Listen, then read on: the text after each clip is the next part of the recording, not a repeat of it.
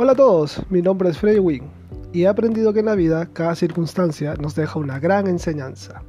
En esta oportunidad, este episodio lo he titulado Todas las cosas.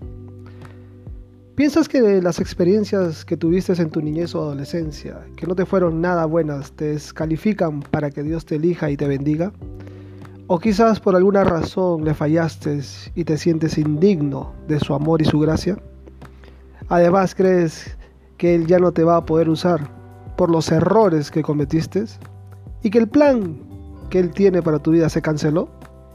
Pues en esta oportunidad, a través de este audio, a través de este podcast, te tengo una palabra y quiero que la escuches con mucha atención y la atesores en lo más profundo de tu ser.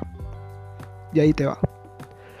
Todo lo que has vivido no va a ser borrado, pero sí editado conforme al propósito de Dios tus triunfos, tus fracasos, tus aciertos y desaciertos serán divinamente ordenados para que así puedas entender más el plan que Dios tiene para tu vida.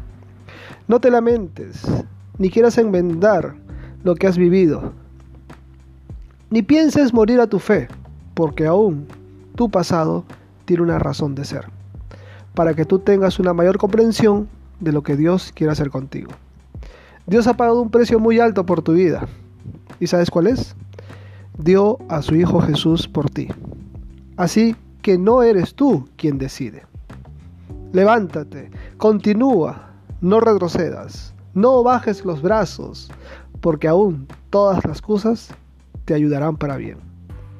La Biblia dice en Romanos 8:28, y sabemos que todas las cosas ayudan a bien a los que aman a Dios y a los que conforme a su propósito son llamados. Ayúdame a compartir este podcast. Sé que alguien lo necesita.